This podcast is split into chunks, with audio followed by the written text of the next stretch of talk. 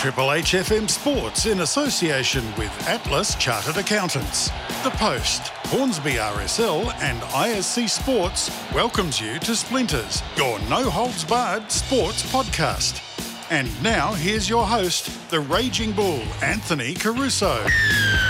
Good evening and welcome to Splinters, the bench podcast on Triple H 100.1 FM, streaming on the web at triplehfm.com.au and available for download at podcast.com, triplehfm.com.au, and wherever you get your podcasts.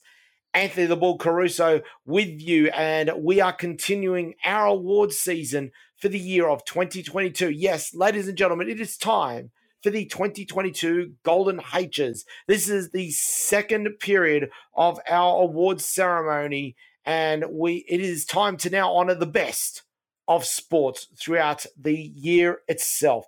We had the Wood Ducks last year. We celebrated the worst. Now it's time to celebrate the best. Joining us first off, our proud, esteemed roller himself, and back from his from his I guess tour of duty playing international sport. Arian Shah, good evening to you. Good evening, and it's great to be back. I'm looking forward to this. Now you have to tell us a little bit because you're now an international sports star. Yeah, I was in Rome uh, in September, not too long ago, for an international intercontinental challenger event. I uh, managed individually and in the teams event to get to the quarterfinals in my quest to get to the Paris Paralympic Games. So very exciting. Brilliant, brilliant performance. We could have a, a, a Paralympian athlete before you know it here on Triple H Sports. Joining us as well tonight, he is the grand announcer for the MacArthur Bulls. Get those cowbells ringing, ladies and gentlemen. Please welcome Nick Kutniak. Good evening to you. The number one, your captain, Anthony the Raging Bull Caruso. Uh, just um, practicing. Hi, Anthony. How are you, Ariane? Uh, great to be with you once again. And, and look, you know what? It probably puts a dagger in Caruso's heart because he can't get a gig in the A League, yet I can. And you know what? I haven't ground announced too many times before I got the gig. So, you know what, Anthony? Stuff you. yeah, you, that may be the case, but you know what? I still got the better game last year. Let's face it. Oh, yeah, but you know what? At least I don't have complaints against me. Boom, tish.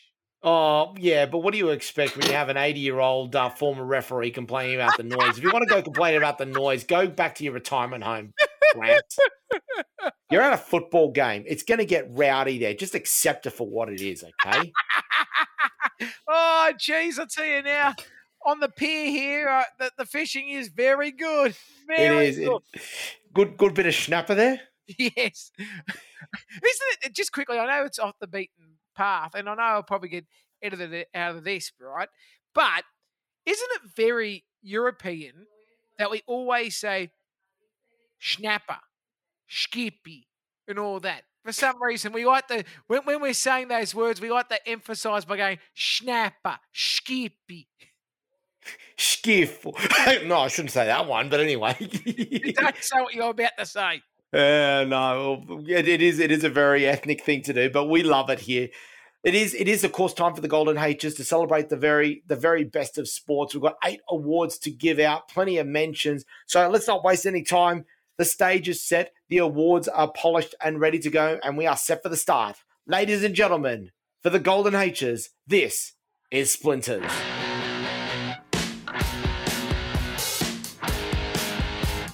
I'm going to kick things off here tonight with award number one. And ladies and gentlemen, it is the Claudio Ranieri Award for the upset of the year. This, of course, goes to the individual or team that caused the biggest upset in sport in honor of the great man Claudio Ranieri for what he did with Leicester City back in 2015 16. And Nick, we still have fond memories of that Premier League season. Yes, uh, you might. I don't really give a damn, to be honest. if it's not Man U winning, I don't give a toss. Mate, it was 5,000 to 1. No one gave them a chance, That's and they true. did it all. So it was, it was a weird we, year. Yeah, we had a lot of uh, upsets and uh, surprising victories and uh, people, uh, so to speak, uh, breaking their maidens, which was fantastic to watch in that year. And uh, diddly ding, diddly dong. Yeah, pretty much. Let's get into the nominations because the first cab off the rank, the Northwest Sydney Spirits. It was a great achievement. They became the first club in over 30 years to win the Waratah Cup from a second tier competition.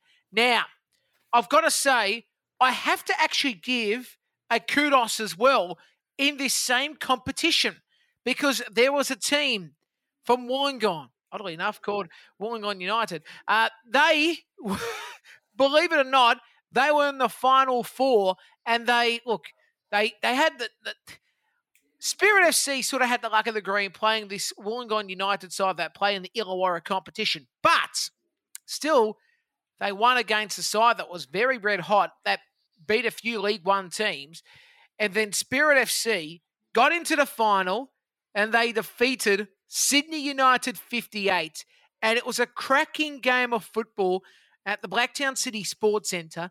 And even though, and not that I have bias when I call games on NPL.tv, but I am a United supporter and I will admit that because I grew up, I played at the junior club, but I was sort of cheering on Spirit because it was just a remarkable story to watch this side. And, and you know what? Forget about just the Waratah Cup achievement.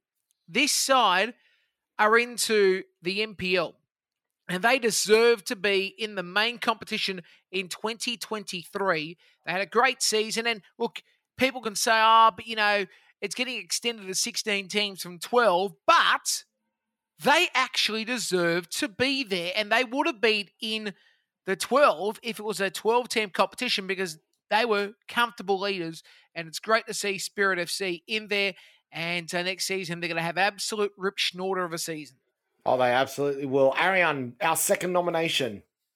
Yeah, well, we've seen lots and lots of upsets in the World Cup so far, the football, but it all started in the qualifiers with North Macedonia beating Italy out of all teams, usually a certainty to play the tournament and the biggest, Sarsfield on the biggest in the World Cup qualifiers for 2022, but not just there, uh, in football in general in recent times.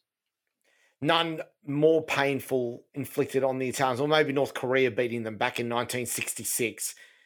Nicholas, nomination number three. Yes, and as we do go to the MLB, I want to give another kudos because this team deserves it. Deserves it. It's the Seattle Mariners because they were absolutely struggling over the last couple of years. They finally got back into the finals. It's been a long, long time since they've been to the finals. I'll tell you how long ago. Uh, probably the early 2000s. That's how long ago it's been. But they got a wild card berth. But even more amazing was the season from the Philly uh, from the Phillies, right? The Philadelphia Phillies, from the worst team in the MLB to winning the NLCS competition, being beating the uh, San Diego Padres, who were expected to run very close to winning the World Series. So, uh, just an amazing situation to see the Phillies there. It was a, a crazy old year in the MLB and uh, a top job by the team from Philadelphia. Ariane nomination number four. Yeah, and this certainly surprised a lot of people. South Africa in the 2020 World Cup, first in their group, uh, riding very high. One of the only teams to beat India in the group stage, getting offset slightly by Pakistan, but almost a certainty to beat the Netherlands. But no, uh, the Netherlands caused probably arguably one of the biggest chokes of cricket in history, upsetting South Africa and giving Pakistan a spot in the semi finals. An unbelievable game and one that I'm sure will hurt South African fans for a long time, but may even breathe light, life into Dutch cricket. Four great nominations there, a difficult one to pick throughout this altogether. Um, I think, though, for the sheer audacity of the result, the impact it could have, the reopening of wounds, we have awarded this to the Dutch national cricket team. What a win it was against South Africa. It's torn them to shreds. They may come to, to the test series in Australia, but I'll tell you what, they're still going to be smarting from that T20 World Cup. So congratulations to the Dutch national cricket team. They follow on from Emma Raducanu in winning the Claudio Ranieri Award for the upset of the year. We now move on to award number two. It is the Eric Cantona Award for Comeback of the Year. And Nicholas, we awarded this last year to Big Ange Postecoglou for what he has done for his coaching career, especially at Celtic. And we have got some rip snorters of nominations this year. Well, we start off with the special Ks or the, the Brat Pack, aka Nick Kyrgios, get off your Twitter, and Tanasi the Cock Cockanarkas. Well, I'm about to say serious, guys, so we shouldn't laugh. Struggling with mental and physical demons to winning the 2022 Australian Open doubles titles and breathing new life into doubles tennis. But also, we got to commend Nick Kyrgios. Yes, he got a Clayton's run through into the, the final, but this guy went to the All England club to play in a final Wimbledon. Like, seriously, the guy who just keeps on saying stupid things somehow got there. It just shows he's a great tennis player. And uh, yeah, Kyrgios and, and also, as I said, Kokkinakis, a terrific year for him as well. So they are the first cab off the rank. Ariane Shah, nomination number two.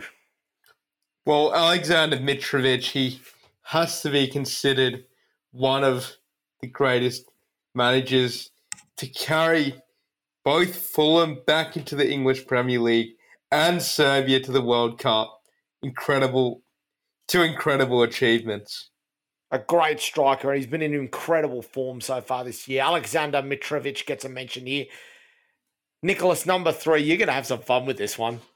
There was a song by a band called Hot Chocolate, and it was it started with a kiss.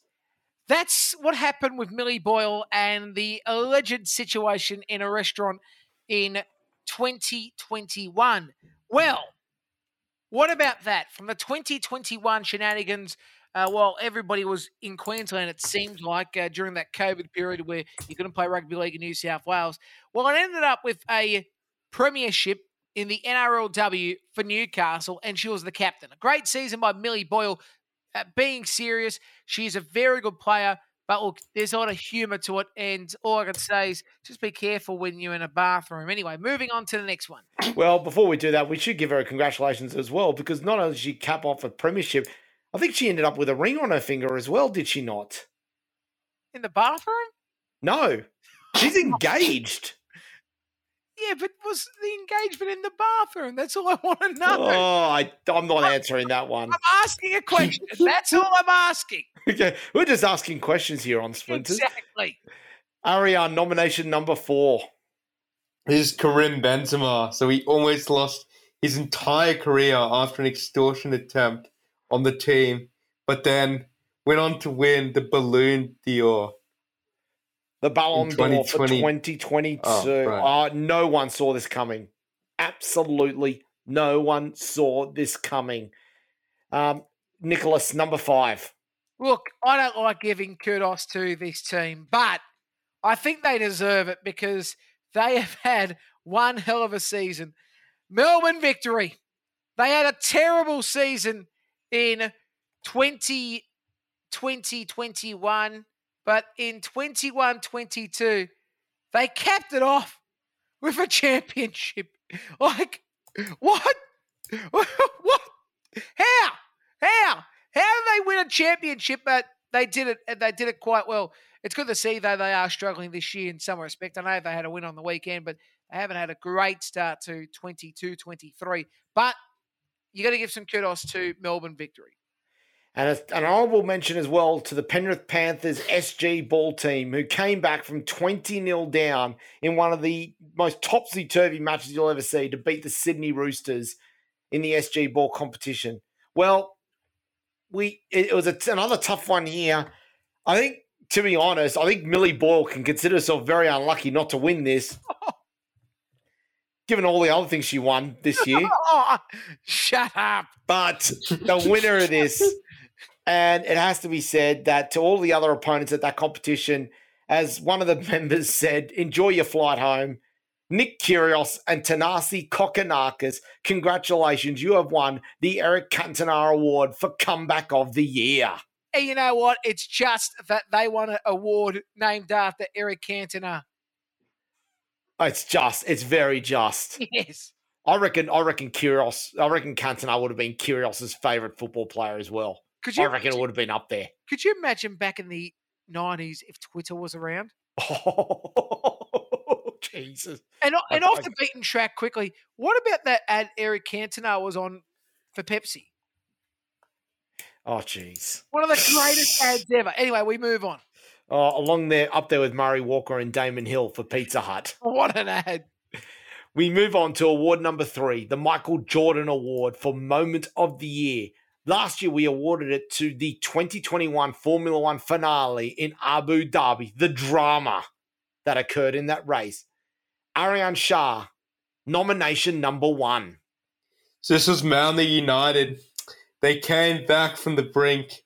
They were down 1 0 and down to 10 then in extra time, only for Alan Aganovic to score twice at the end of extra time, sealing a 2 1 win. What a dramatic finish this was. Yeah, and I'll tell you one thing about that Ariane because it is one of the, the greatest uh, comebacks ever. So a man down they were, Manly United, but this happened, and, and correct me if I'm wrong here, uh, Anthony. I think it was the 116th minute when they scored the equalising goal, and then they scored right at the death. And, and Alex Molchanoff, who called the game that day for NPL.tv, just summed up the emotion so well. And for Alan Aganovic, not just to score those goals, but to do it against the old club, it was come on, come and get me. And that's what he did and did a fantastic job to make sure Manly got there and then a couple of great victories that led to a loss in the grand final. Oddly enough, to Blacktown City. But what a run it was. It like it just showed how close the NPL season was last year. Correct. Nomination number two, Nicholas. Andrew Redmayne. Well, look, we spoke about the wiggle before. He is one of the greatest wiggly, wiggly, wiggly, wiggly, wiggly, wiggly wiggles in the world. He dances, he saves, and he also says, Emma, how do I do the Canadian two step? Well, he didn't need to do the Canadian two step, but it was close enough to be in the Canadian two step the way he made sure the Socceroos made it into the World Cup qualification against Peru, uh, against Peru to make it into the, the finals of the World Cup. And Peru are still trying to work out what they saw. They they didn't understand what a wiggle was before, and they're still struggling. I I think what confused them was when they were watching the Wiggles and they had this guy in purple and they're going, Wake up, Jeff! Wake up, Jeff! Ariane, nomination number three. This was the New South Wales Rugby League Women's Grand Final. 20 minutes of complete chaos with the match going to extra time and then a golden point finish to top it all off. This was between the West Tigers and the Cronulla Sutherland Sharks. It was 10 6 at halftime to West Tigers. Nicholas, it was 18 all at full time. It was 20 all at the end of extra time.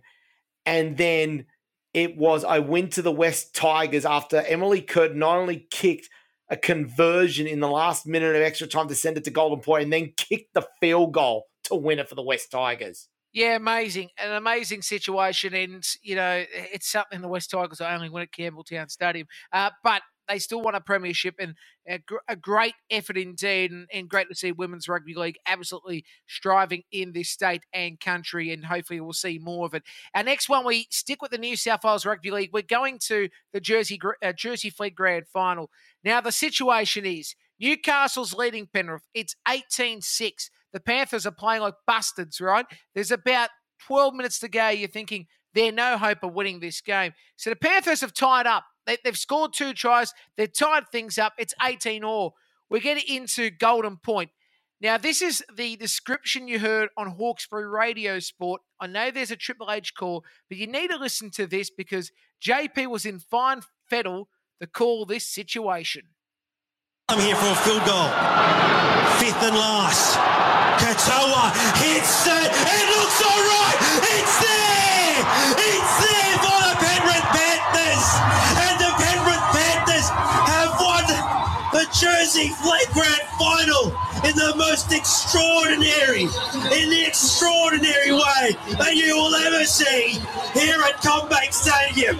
It's the Penrith Panthers 19, Newcastle Knights 18, and it's bloody dismantled to Newcastle Knights mulching.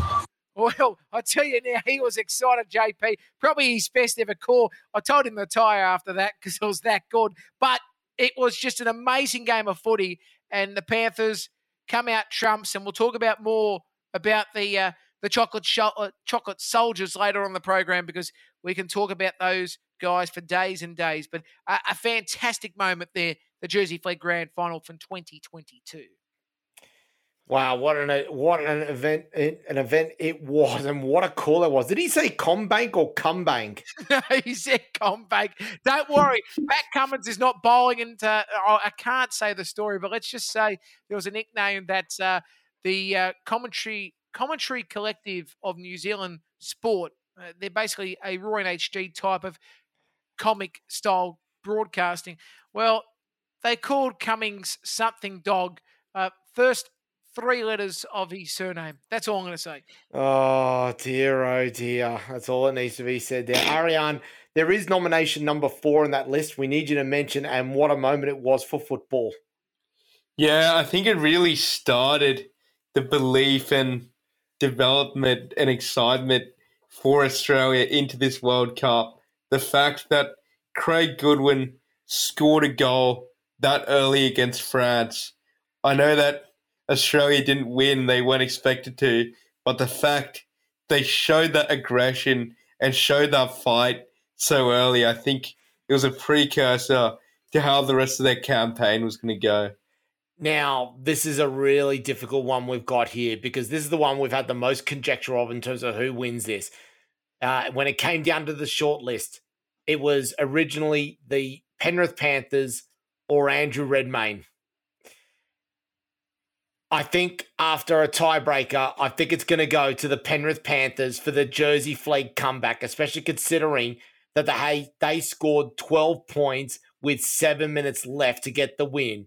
The Michael Jordan Award for Moment of the Year was the Penrith Panthers Jersey Flegg comeback from 18 6 down. What a performance that was! Amazing. Oh, Amazing. Oh, absolutely. So, Congratulations to the Penrith Panthers Jersey Flegg, the winners of the Michael Jordan Award for Moment of the Year. We now go to our final award before we take our break.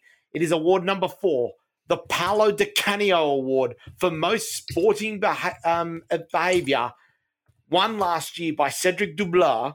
And for those who are unaware why it is named after probably one of the most flamboyant footballers of all time, Paolo Di Canio is, of course, known for having been one of the most celebrated acts of sportsmanship in football, where playing when playing for West Ham United against Everton, seeing the opposition goalkeeper going down with a snapped hamstring, not not pulled, not not torn, completely snapped. He had an open goal to shoot at after a cross, and instead of shooting, caught the ball so the player could receive treatment. Honourable and even the Everton fans stood up and gave him an applause for the act. The nominations, please, Nicholas, number one. Okay, we're going to Asfik Sharp. So, what happened there?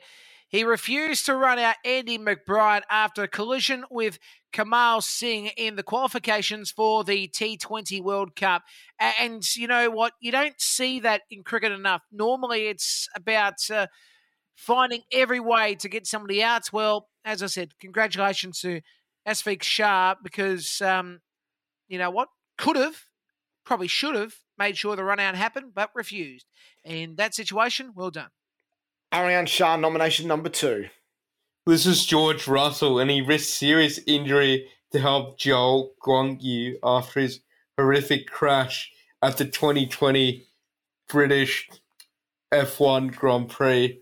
Um, and this was amazing just because we know that any injury, especially on a racetrack or anyone trying to get into the middle of that injury, it's one of the most dangerous things that you could be doing.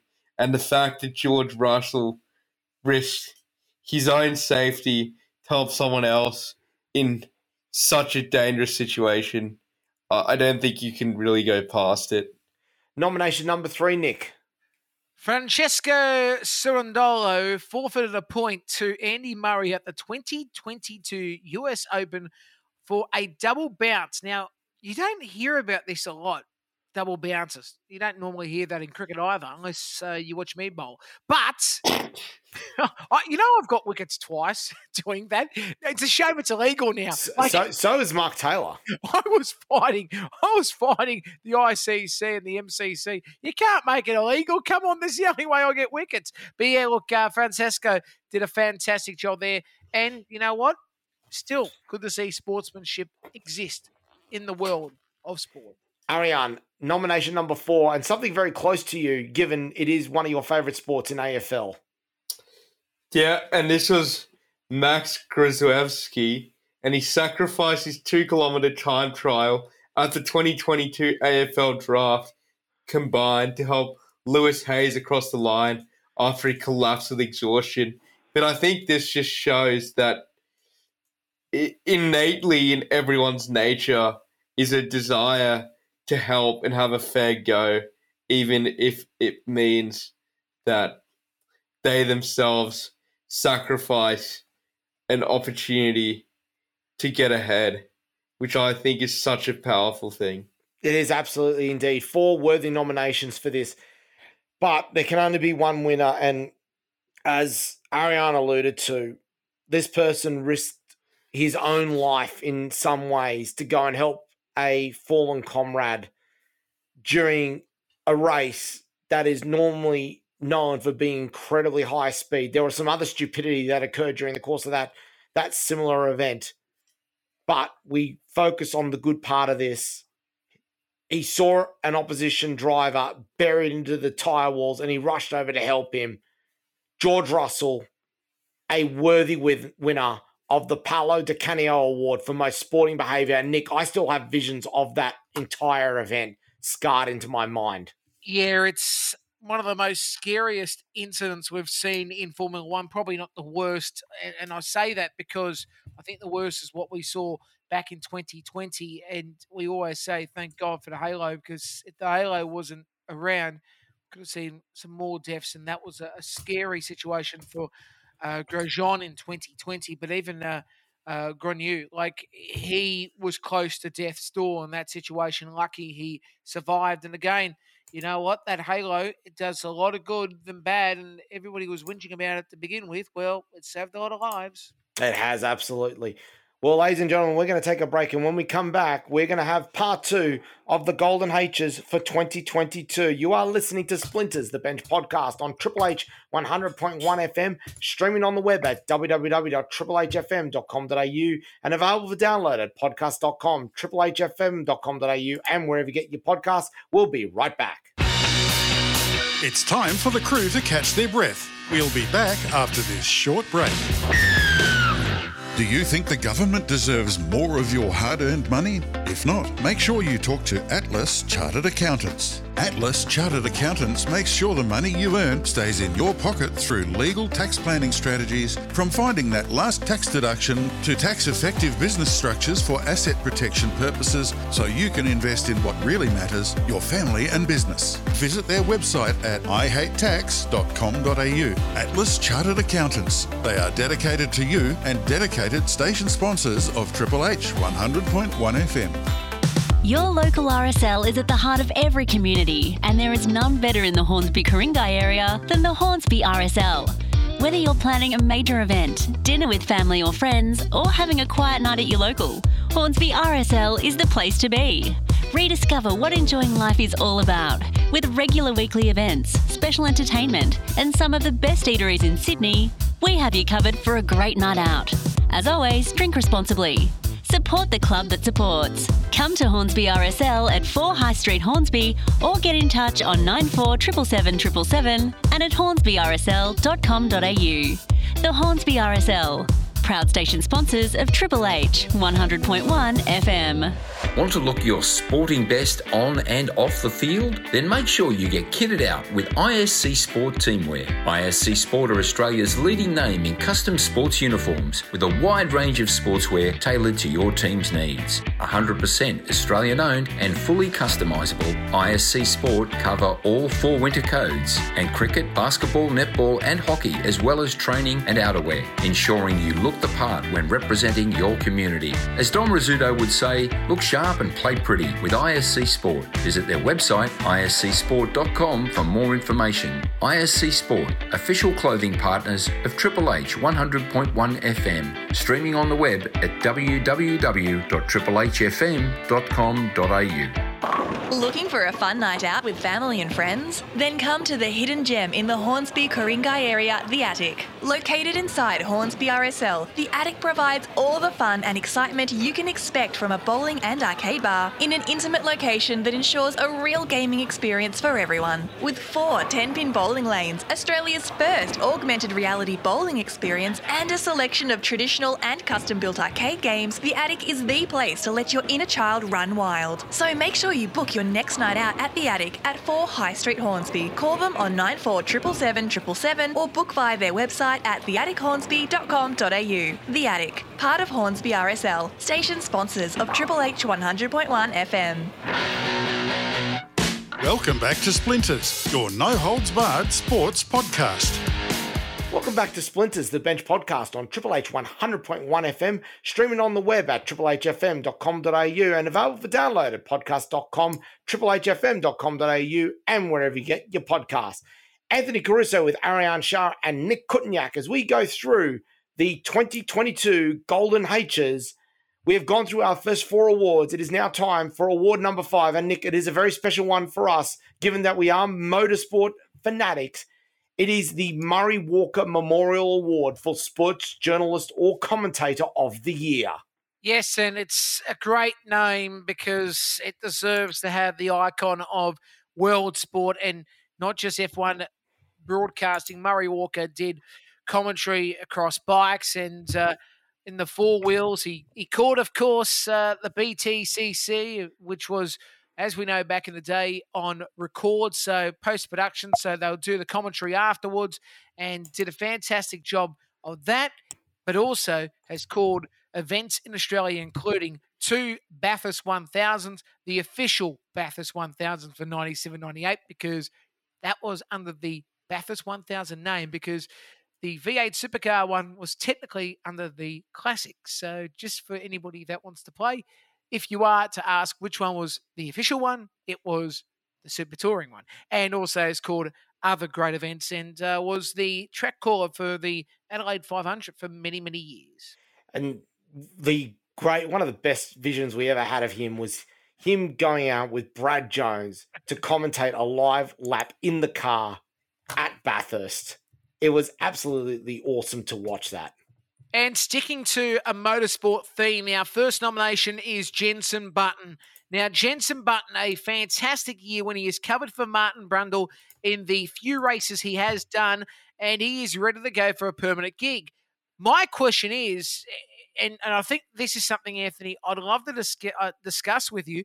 Do you think it's time for the F1 to look at three commentators in the booth to, you know, give Martin Brundle just a bit less and same as Crofty so we can have this partnership for a couple of years. Three voices, I think, is a great amount in a broadcast box for the F1. It's a long race. You still go to the pits, you still go to Sky Control. I think it would be a great idea to have Jenson Button alongside Brundle and Crofty. It's a tough call this one here because I I liked what Jenson Button did. Um, I think you know he'll never be Martin Brundle, but I'll tell you what, he's the next best option, and he ran close. I reckon you could go three, and you know what it does? It actually takes some of the pressure off Crofty as well because yeah. he didn't exactly have the best of years, did he? Well, look, and, and I said that before. I think it's it's great because it, it just it's less stress for Brundle and Croft for both of them, and and I think it'll be more of a discussion that eh, would be great for the broadcast. But anyway, we just uh, await and see what they do there. But Jenson Button, number one on the list. Ariane, number two. Yeah, and this is one of our own. A very special mention here to Kiwi Mick Reinish. He always has so much energy, analysis, passion, and one of the best accents for a rugby league caller. So he definitely gets a mention. Not not biased here at all, are we? Not biased at all. Are Kiwi we? Mick Rainish? Seriously? Like, very good broadcaster. But seriously, Kiwi Mick Rainish? Like, like, hello, Kiwi Mick? Like, I haven't heard him talk in the New South Wales Rugby League. Serious? No. uh, He's a. He's a great caller. But Uh, Nicholas, I'm going to give you number four because I know you'd love to talk about this guy here Oh, in look. particular. I'm ready to go with this one. His name is Matthew Thompson. Now, I am going to be biased here because I'm allowed to be biased on this one. So, Matthew Thompson, right, he, he, he's come through the ranks in a great fashion. So, he came through on local radio, which oddly enough was Hawkesbury radio, and he was a sideline eye for rugby, not, not rugby league, rugby. The Shute Shield coverage, and I felt sorry for him because he had to do uh, Penrith Emu games. Uh, but he came from that situation. He grew into doing reports on 2GB, around the grounds, then doing commentary on Fox. Was was he? Where where would you have rated him with the Velvet Fog? Oh, Donny Mosley's number one on the list. I- Look, okay, this is a different a different question. I need to give you a couple of answers here. So, Donny Mosley, absolutely right. But there was a guy on 2GB, and I'm talking about the old 2GB, Hollywood and Zorba, Brian Surtees, who used Oh, to yes. games uh, in Illawarra, and then he was doing around the grounds later for 2GB. I just love his voice. Penrith 11, Illawarra 10, 13 minutes to go at WIN Stadium. Something like that. I can't do the. it was something like that, and, and I love it. And then Tim Prentice as well, and and then and then when um Magoo didn't want to travel because he never took flights to Brisbane. He hated flying, so he would do around the grounds. And there was a game where it was one of the worst games. It was West playing, right? He's like, "This is a bludger, of a game. West twelve, Penrith twenty four. like he he just called it like it is. But going back to Matt Thompson, comes through the ranks on 2GB continuous call team, goes to Fox calls uh, the NYC. Then he goes into working for a betting agency for a few years. Then he comes back into the Channel 9 fold. He's calling games on Triple M, he's calling games on 2GB, but he's working on his television craft.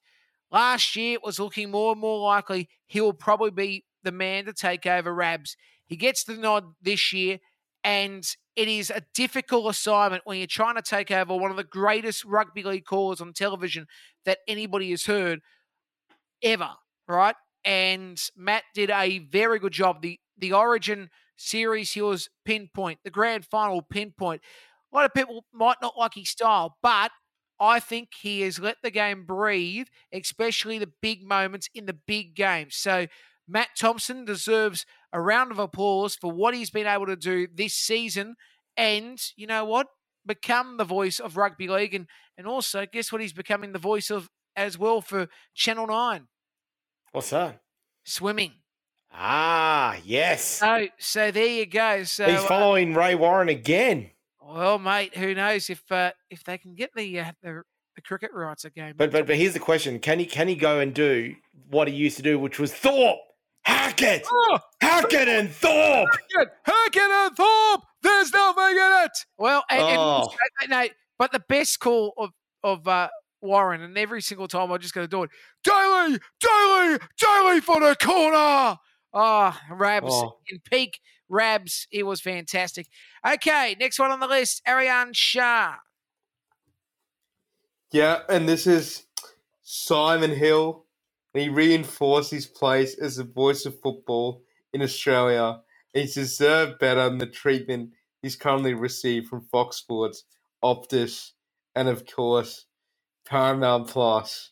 He hasn't been at his best, But I'll tell you what, this is one, Nick, for sheer perseverance with all the BS that Simon Hill has had to put up over the years. Well, see, this is where I've got to say, and, and, and Simon hasn't been at his best, and and I've said that for quite a while. But I say it because I'm actually frustrated for him because, uh, to be honest, when he said, "Oh, you know, if I don't call the A League for any of the networks who pick it up, I'm leaving England. I actually wanted him to go back to the UK because I think he should be calling the Premier League. He's such a great broadcaster. I, I actually think it's a travesty in a lot of regards. He did not call the World Cup. Like he should Oh, it's a be on a World Cup broadcast. And if he was calling for a European League, he would have been on one of the broadcasts. He would have been at least at least a world feed caller, or maybe on Fox Sports US, because you got Ian Darke, you got JP Dellacamera, all those guys, and Simon Hill, because he's Paramount Plus and SBS have decided to go to David Basheer first, and David Basheer did a very good job. No question about that. And, and Martin Tyler, any opportunity you can have Martin Tyler exclusively, you've got to take it. Doesn't matter how old he is. So look, I, I, I this is why I, I've really been annoyed with Simon Hill. I don't think he's been calling well, and I get frustrated because I think he should be overseas. I- think he should be back in the UK. He should be calling the Premier League, either on radio or television. It wouldn't really matter to me, but he should be back there in the UK. That and and that's because I believe he deserves to be calling the big events. Absolutely. Euros, World Cups, all that. So, so there's the frustration on that, and and uh, I don't think because a lot of people have said you bag out Simon Hill so much, and I go, I only have a lot of crit- I only have criticism about his commentary because I feel like he's going through the motions here. Oh, that he totally. should be overseas where he where he should be because he is a world class caller. That that's where my frustration with Simon Hill comes to. And and I'm being serious. I think he is a fantastic broadcaster, and that's where he should be overseas.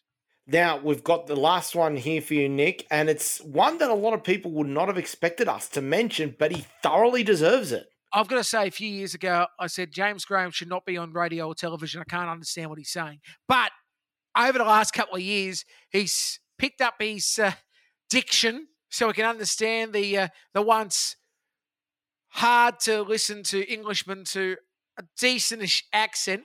And he's been fantastic on Triple M. He's been great on Fox Sports on the various uh, pundit shows.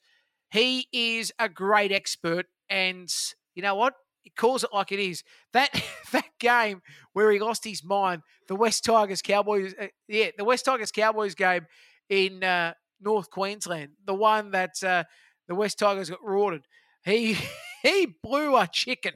Like he was that excited, no, not excited, that peeved off at the referee.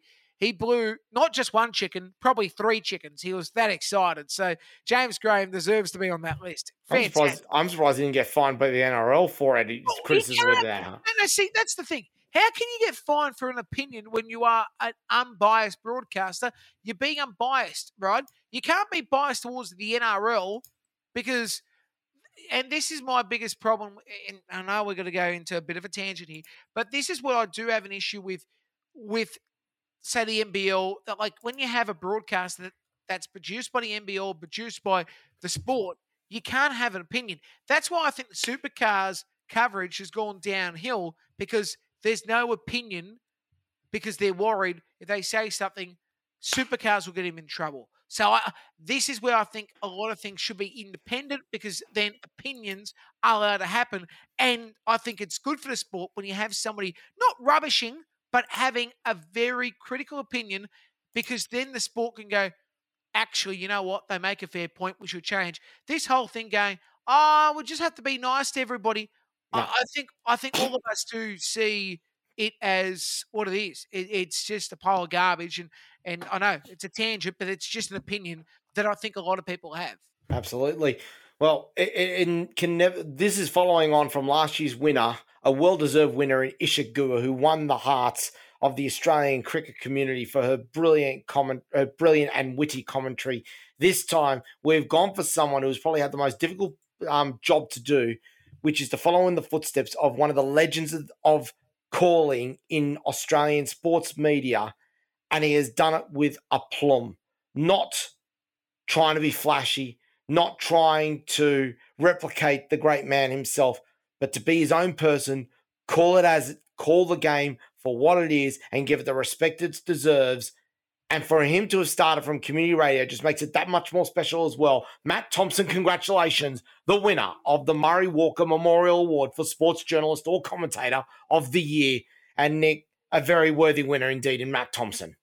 Yeah, well deserved. And uh, Matt Thompson, who actually, believe it or not, a couple of years ago, he actually used to listen to our sports watch program when we had the the Panthers players join us, and I'm talking about the cricket Panthers because we covered our radio coverage. Right, we didn't call the game, but we did a very in depth look, especially of the day one action because we're on Saturday morning, so it was a, a couple of day match, right? So we yep. can preview it properly, right?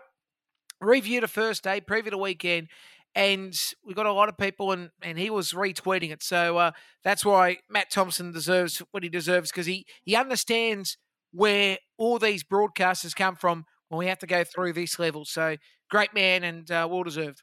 We now move on to award number six, the brand new award for this time around. I think one that's going to be sticking around for quite a while. It is the Ange Postecoglou Award for Coach or Manager of the Year and, and, Nick, it has to be said, we love Big Ange on this show. Oh, mate, the Ange. He uh, is a fantastic manager, does a fantastic job. Look, do you welcome the scrutiny? Do you welcome the scrutiny? In terms of what exactly? Anything. Well, anything. Look, uh, look I think his record speaks for itself. Look at these A League credentials. Look at what he's done in the Scottish Premier League. Okay, look, they're never going to win a Euro. They're not going to win a Europa, right? They they just can't win a Champions League, right? And and, and, and look, some people might say it's it's unfair to say that, but I, I don't think he'll ever bring a Celtic side to win that competition. If he if he does end up in the EPL or say for instance the Spanish La Liga or Bundesliga or League 1, then I think he could actually win a Europa title and potentially a Champions League. Uh, look, he he brought the Socceroos into an Asian Cup victory in 2015. Yeah, you could say it was home ground advantage, but still, we won an Asian Cup with the Big Ange. World Cup qualifications, okay, doesn't have a great World Cup finals record, but I still think it speaks for itself. His figures. So well deserved. And I, I don't think there should be as much criticism because he's the best manager Australian football has ever produced. Full stop. End of sentence. Absolutely. Ariane, let's go to nomination number one here for the Ange Postecoglou Award for Coach or Manager of the Year. Yeah, and this is David Perkovic. He led the Northwest Sydney Spirit Football Club to the Waratah Cup and promotion to the New South Wales Premier League New South Wales win uh, yeah, New South Wales, which is pretty amazing. It is a brilliant performance here, and, and it has to be said, one of the nicest blokes going around in foot in the NPL football as we speak. Nicholas, nomination number two. Adam Griffiths, uh, he's uh, great work with Manly, especially when he knew he was going to leave the club at the end of the season to move into A League situations. Look, fantastic work. He, he got Manly to second place. It was a young side, of course, and they made the NPL final. And remember how they did it as well. They knocked off Sydney Olympic. Like they knocked off Sydney Olympic in the major semi to make it into the grand final. They shouldn't have been there, to be honest. It should have been Sydney Olympic making their way.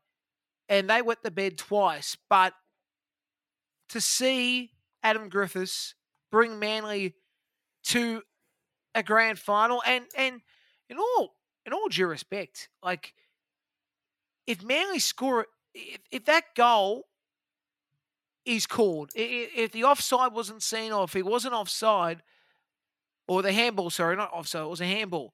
If there was no handball, I think Manly might end up winning that game. Like to be brutally honest, I think that's what hurt him when the call was made going, uh, there's a handball, it gave Blacktown that extra step.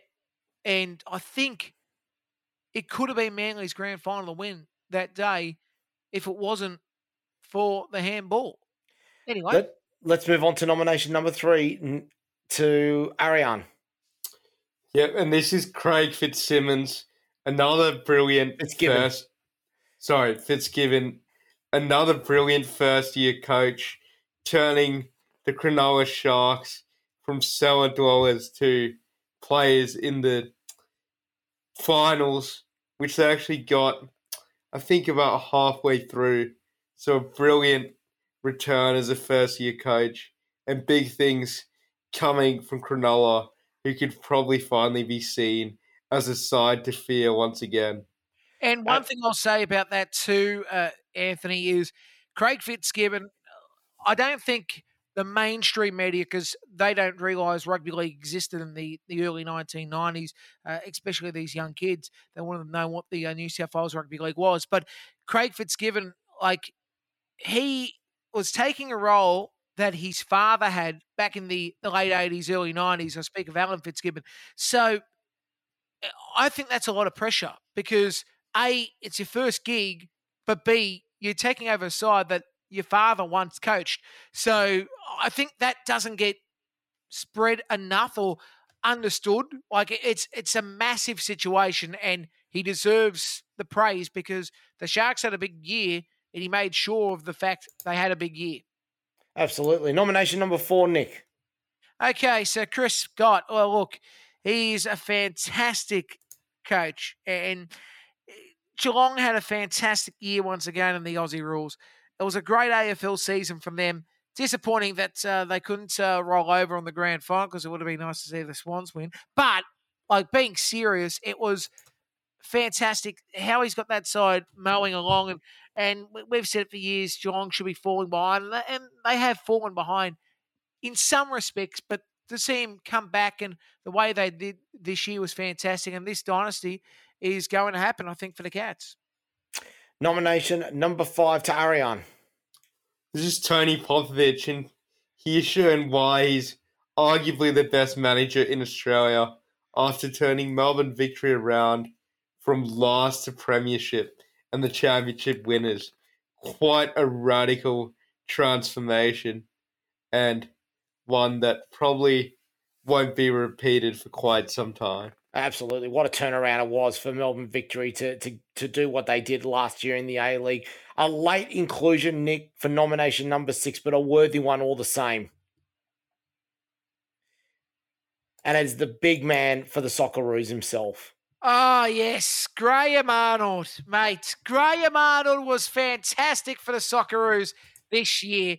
Uh, look, everybody can say, oh, you know, he only barely got us to qualify for the World Cup, this and that, and all this rubbish, and, and these punters, they piss off, please. Yeah, you know what? Oh, yeah, just shut up. Okay. But think about it. It got us to the World Cup, just scraping the teeth, boarding house, scrape the bottom, whatever you want to use, uh, a pin, you know what. But still, got us into a situation where we A scored a goal against France. Okay, we lost, but we move on. Then we win against Tunisia, which still people thought we can't win against Tunisia. Then we beat Denmark, and then we went down gallantly against Argentina.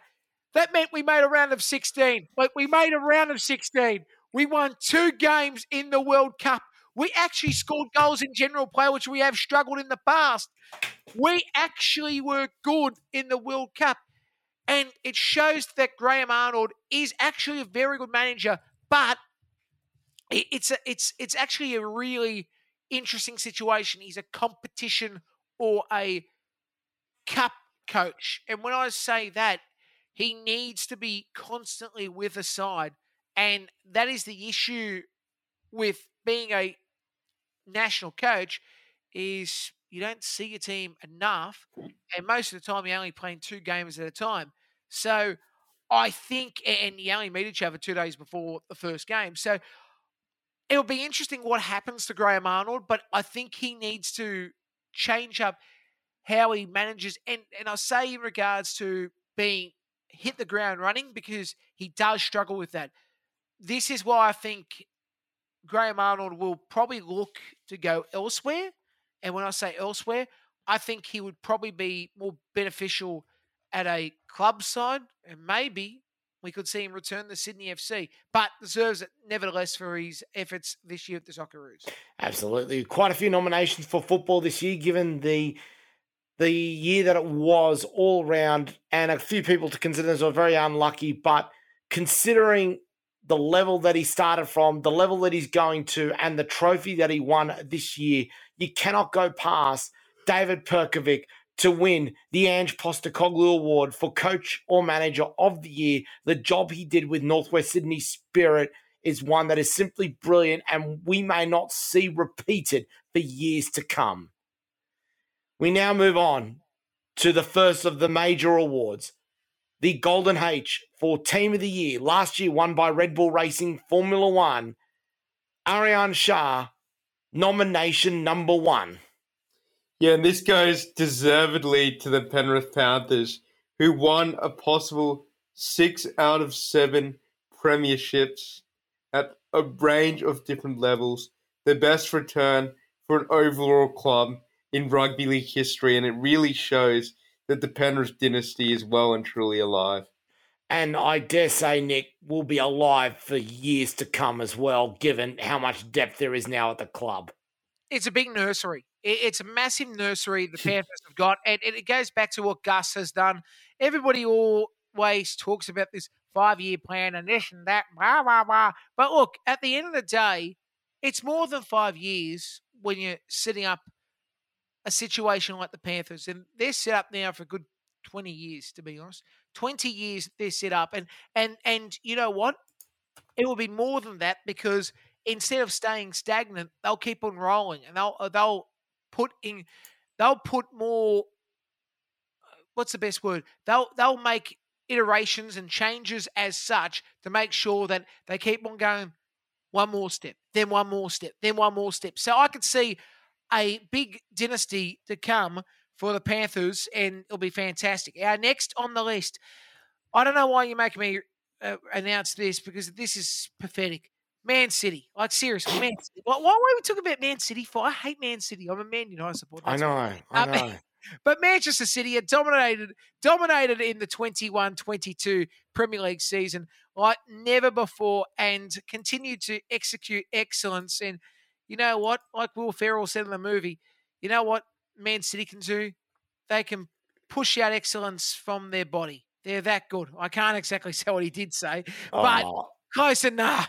It would it would be if it was a wrestling match, you would be expecting it to be like Bret the Hitman Hart. Let's let's be honest with that. Exactly. exactly. Absolutely. Ariyan Shah, nomination number three. Yeah, and this goes to Red Bull Racing F1, rightfully so. Um, but they went the next step, winning the Constructors' Championship by a very long way. Absolutely. And Nick, just the way they did it in the second half of the year was just stupid, honestly. Yeah, and look, I think a lot of people say it was a missed opportunity to not have one two because uh, Max Verstappen ended up being a deal and not let Sergio Perez get points that he deserved. But anyway, uh, when that uh, relationship breaks up, because it will break up next year at some point when uh, we see our good friend uh, Daniel Ricciardo drive at the back end of the season uh, when Sergio Perez is gone. Uh, and and that's just an opinion what's going to happen next year because I think there's going to be a toxic environment. But even in a toxic environment, Red Bull are just dominating the F1. Like it just shows how much machinery is helping them, and they've got a great back staff. It's just the two pretty boys, you know, fighting about what toys do they want this week. So I, I think being serious, Red Bull going to continue to dominate for the years to come, unless Mercedes can work out their porpoising issues, uh, which will be good to see if uh, Flipper can sort that out, and also if uh, Ferrari can, you know, move on after Mr. Bean, you know, failed for them over the last couple of years in Scuderia. Um, so look, let's just hope that uh, we see some combatants next year. But look, I think Red Bull going to be dominant, and it doesn't matter if they're going to have less time with a wind tunnel because for them, it doesn't matter. They, they're just They've got Adrian. They've got Adrian Newey. They don't need the time. Exactly right. Exactly right. Next on the list is Melbourne Victory. We spoke about this before, but from last to first, a fantastic achievement for the Victory, unheard of in the A League. And uh, guess what? Guess what? They they deserve everything. That 21-22 season was amazing. And Ari, well, actually, I'm going to stay with you, Nick, because this is a special one for you. Nomination number five. Yeah, look, this is a great story because they have been the dominated. They've been one of the dominating teams for years, right? And I'm actually finally getting an opportunity to watch that, uh, you know, inside line series from their 2021 season, right? Which they were fantastic, but 2022 was just another beast. They went another gear. Shane Van Gisbergen basically dominated the year and dominated very well. You got to remember as well, this year they had a situation where Jamie Whincup retires from full time driving. You bring Brock Feeney in, and Brock Feeney's having a learning year, and, and nothing wrong with that. A learning year is what you need for a driver. But then to still have a man like uh, SVG who just doesn't give a you know what and just keeps on going hard. And uh, he was dominating this season and deserved to be the champion. Like, say what you want about him. A lot of people do not like his attitude, but you know what? So be it. That's just the SVG way. And he's actually a nice bloke. He's just, he's a racer. He's not a media person. He's a racer. And he's a very good racer. And, and they deserve the accolades.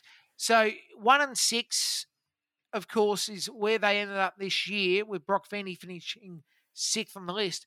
But I just want to break down something, right? Because it, it still was a dominating year, but you got to think of the fact that in the top 10, they had three of the 10 cars. And, and some people go, oh, What are you talking about?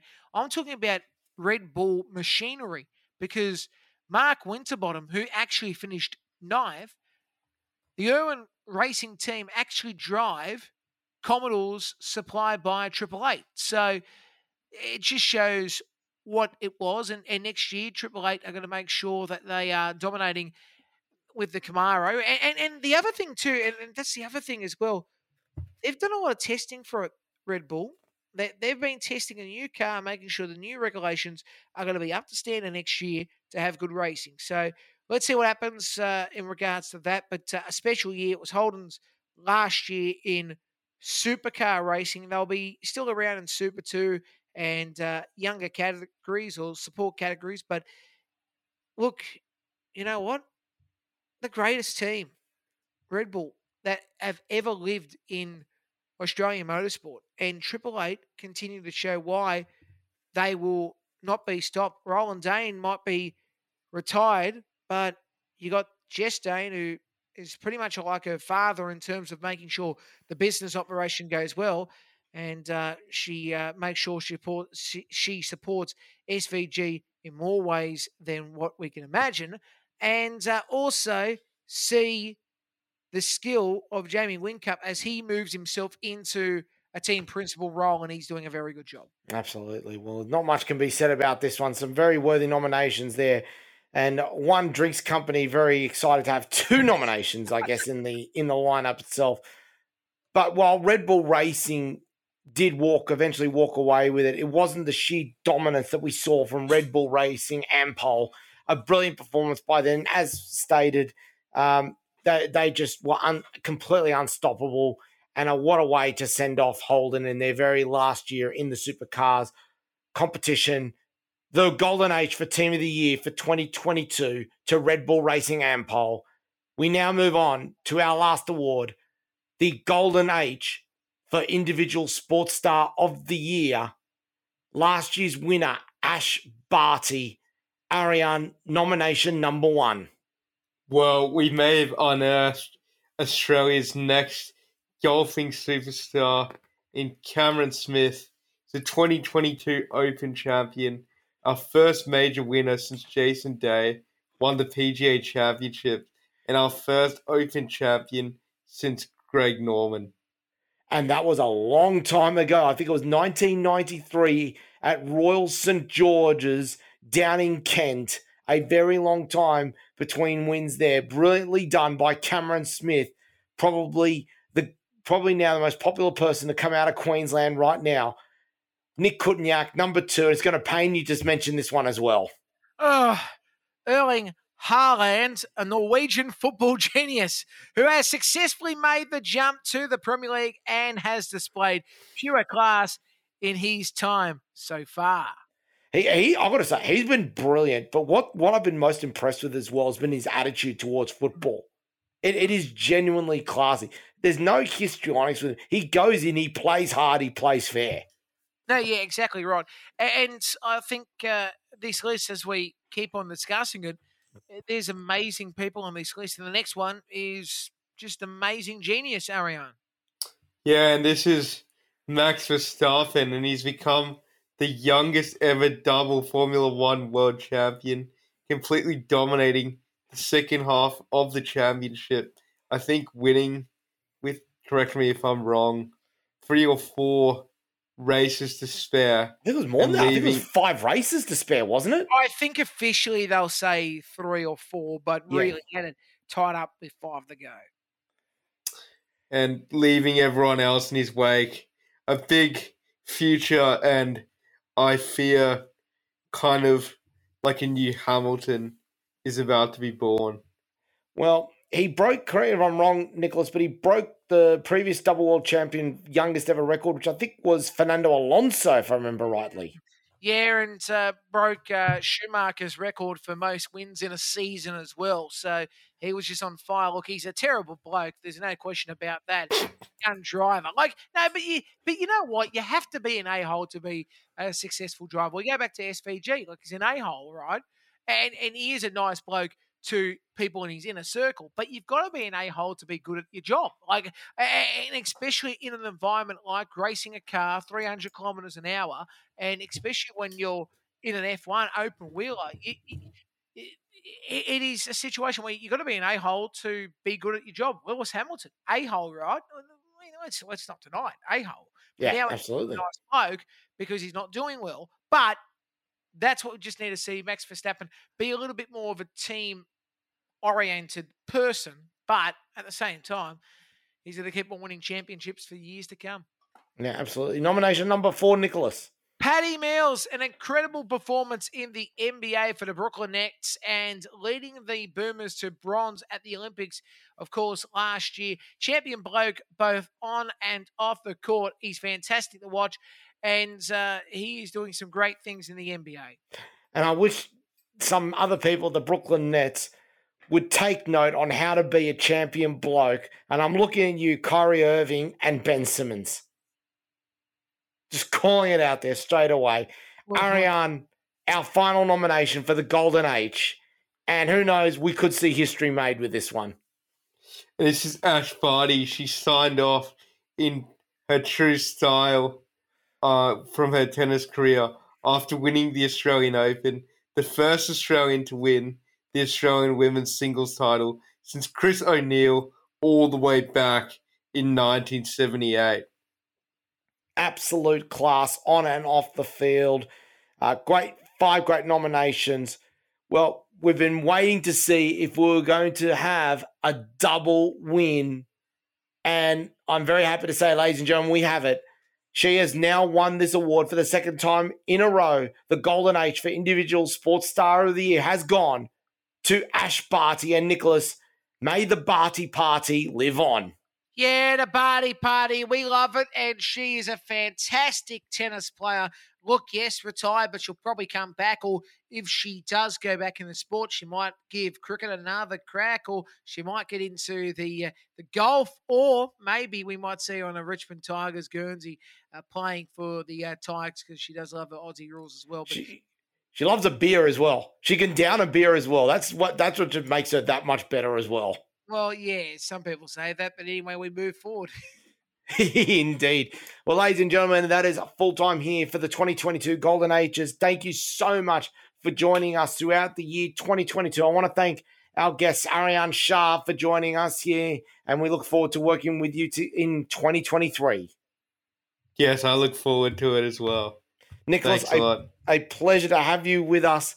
And uh, 2023 is shaping up to be another big year of sports indeed. Yeah, it should be a fantastic year. We are looking forward to it. Uh, so much to talk about, especially next year. We've got uh, a few events uh, that uh, will be covered, including the FIFA Women's World Cup, which is going to be fantastic to watch. Absolutely. Ladies and gentlemen, and an Asian Cup, which will be in Oh. surprise, surprise, Qatar in the middle of the hot season. oh, they thought this one through, didn't they? Uh, well, see, in fairness, right, it's supposed to be in China next year, but uh, due to the fact that China's locking everybody out because you're not allowed to go outside your home still in China, well, that's the situation. Indeed, indeed. Ladies and gentlemen, that is full time here on Splinters, the Bench podcast on Triple H 100.1 FM, streaming on the web at triplehfm.com.au and available for download at podcast.com, triplehfm.com.au, and wherever you get your podcasts. On behalf of Ariane Shah and Nicholas Kutniak, I'm Anthony Caruso. Run hard or run home. Good night. Thank you for joining us for Splinters, your no holds barred sports podcast. You can also find us streaming on the web at www.triplehfm.com.au and available for download at podcasts.com and all good podcast and streaming sites.